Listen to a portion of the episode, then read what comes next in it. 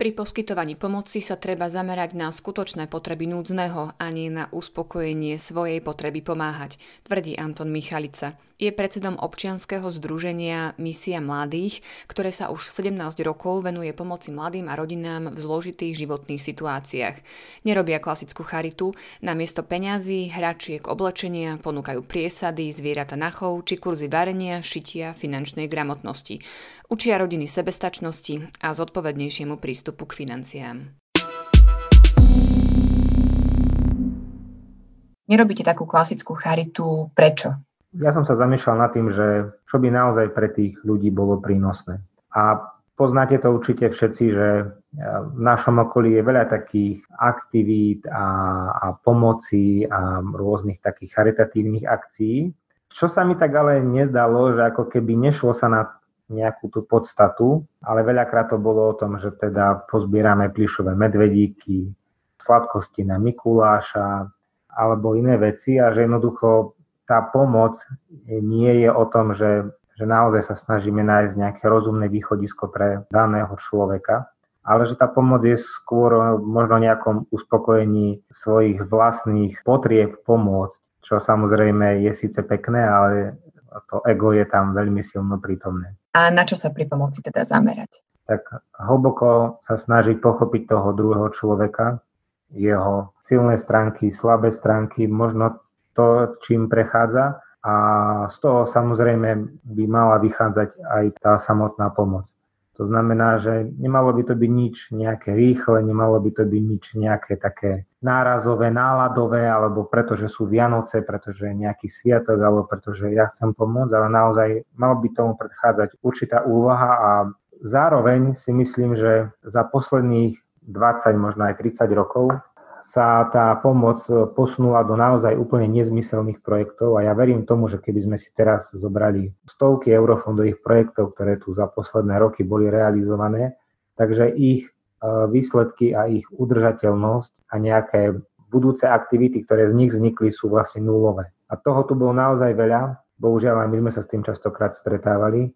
Ako by som mal aj pocit, že sa z toho všetkého stratil taký zdravý sedliacký rozum. A ako sa má ten sedliacký rozum v konkrétnostiach prejavovať? Ja by som to povedal na takom príklade, že každý si spomenie možno na svojich starých rodičov, ktorí žili oveľa skromnejšie, zároveň však žili oveľa viac sebestačnejšie. Naozaj veľa vecí dokázali či už sami vypestovať, sami si opraviť, sami si vyrobiť.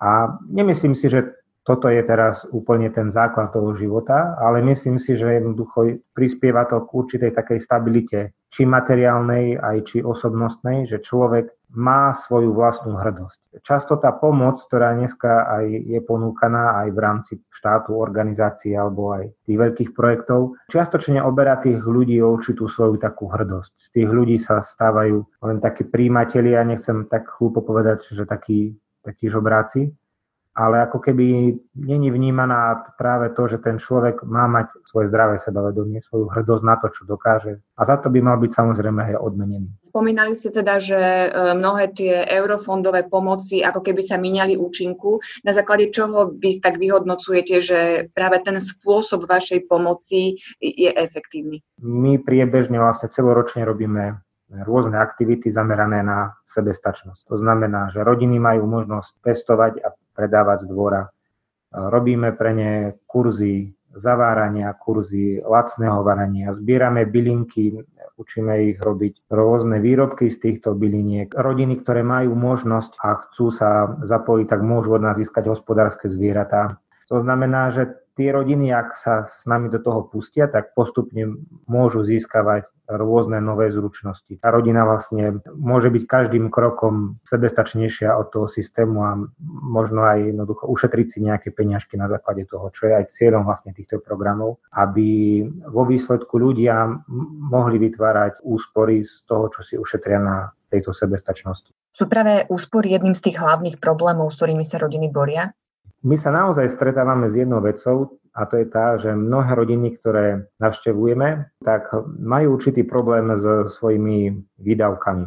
To znamená, že z môjho pohľadu kupujú veci, ktoré im naozaj vôbec nie je treba. Častokrát sú to veci, ktoré im škodia. Sladké vody, čipsy, polotovary a kopu veci, ktoré ma vedia neskutočne rozčuliť, keď ich vidím. Preto sa snažíme vlastne meniť to nazeranie.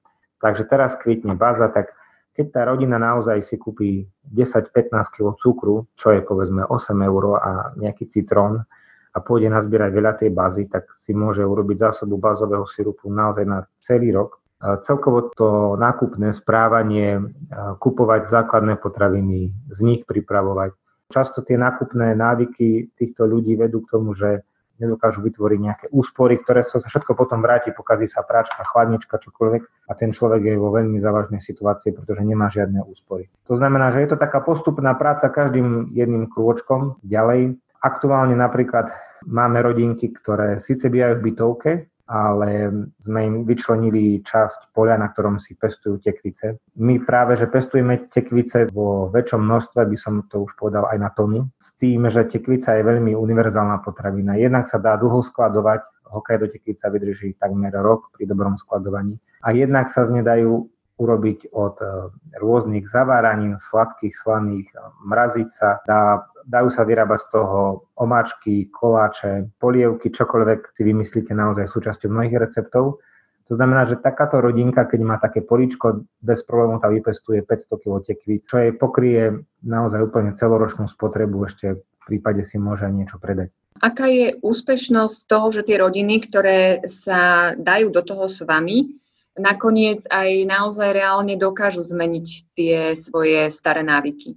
Úspešnosť je daná mierou ich chcenia. Vo všeobecnosti máme dobré skúsenosti, samozrejme sú rodiny, ktorým to ide pomalšie, sú rodiny, ktoré do toho okamžite naskočia, ale my sa tešíme z každého pokroku, každej rodine. Nemáme na to nejaké presné merania, ale samozrejme je to veľmi individuálne. No. Do toho nového nastavenia, ako má rodina fungovať, zapájate aj deti. Mňa na vašej stránke zaujal projekt Bicykel pre deti. O čo ide? Veľa rodín, s ktorými sa stretávame, deti z týchto rodín nemajú bicykle. Ja som tak rozmýšľal, že ako by sme mohli podchytiť túto tému a s kamarátom, ktorý v minulosti opravoval bicykel, sme sa dohodli, že by sme skúsili taký kurz, kde rôzne staršie bicykle, ktoré nám boli darované alebo ktoré sme odkúpili z inzertných portálov za nejaké nižšie sumy, tak si tie deti sami budú opravovať spolu s tým inštruktorom si ho poskladajú tak, aby naozaj bol funkčný a hlavne bezpečný. A veľmi sa nám to osvedčilo a jednak inak nazerajú na, t- na ten bicykel, lebo tam vidia ten svoj kus práce, a veľa vecí sa naučia a zároveň môžu zadarmo získať takto bicykel, ktorý, ktorý budú mať. Čiže je to aj o tom trošku také aplikovanie toho známeho príslovia, že hladnému nedávaj rybu, ale nauč ho loviť ryby.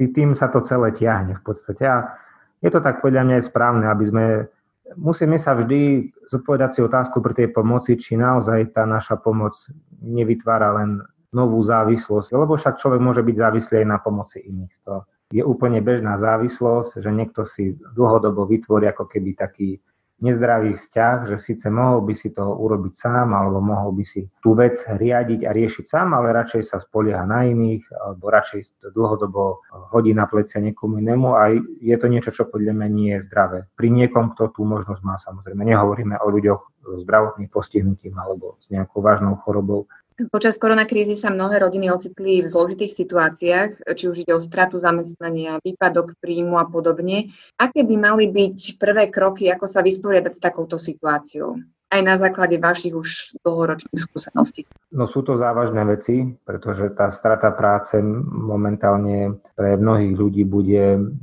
bude hlavne teraz po skončení toho, ako rodičia poberajú napríklad e, očierky, prípadne im skončí podpora v tak to, bude, tak to naozaj môže byť taký reálny spoločenský problém. Ja to vidím ešte o to viac, že najviac to postihne rodiny, ktoré platia neúmerne vysoké pravidelné splátky úverov. Ten úver musíte platiť a tento odklad bol doč- iba veľmi v podstate krátky a dočasný. Ja tak troška dávam za vinu každému, či už by to bol vláda alebo ktokoľvek to mohol, že za, posledných, za posledné roky naozaj vysoko stúplo úverové zaťaženie predovšetkým obyvateľstva. A keďže s tými rodinami prichádzam do kontaktu, tak naozaj ja som videl už desiatky úverových zmluv, ktoré sa nedajú nazvať inak ako úžerov.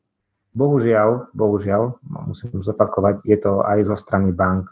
My si možno neuvedomujeme, ale určité charakteristiky týchto zmluv, ktoré keby tak pred 100 rokmi alebo 150 rokmi niekto urobil, tak dosť pravdepodobne sa ten, kto poskytne takýto úžernícky úver, by dostal do väzenia. Pretože boli veľmi prísne aj trestné ustanovenia, ktoré jednoducho úžeru naozaj považovali za veľmi zlý spoločenský jav. Nehovorím teda o rodinách, ktoré si riešili bývanie, ale hovorím o ľuďoch, ktorí často aj z také nerozvážnosti zobrali rôzne spotrebné úvery. Tak títo ľudia sú dneska zaťažení úvermi, ktoré musia splácať s relatívne vysokými úrokmi a spôsobuje im to nemalé problémy, lebo sú na veľmi tenkej hranice s výdavkami. No a aké je podľa vás riešenie?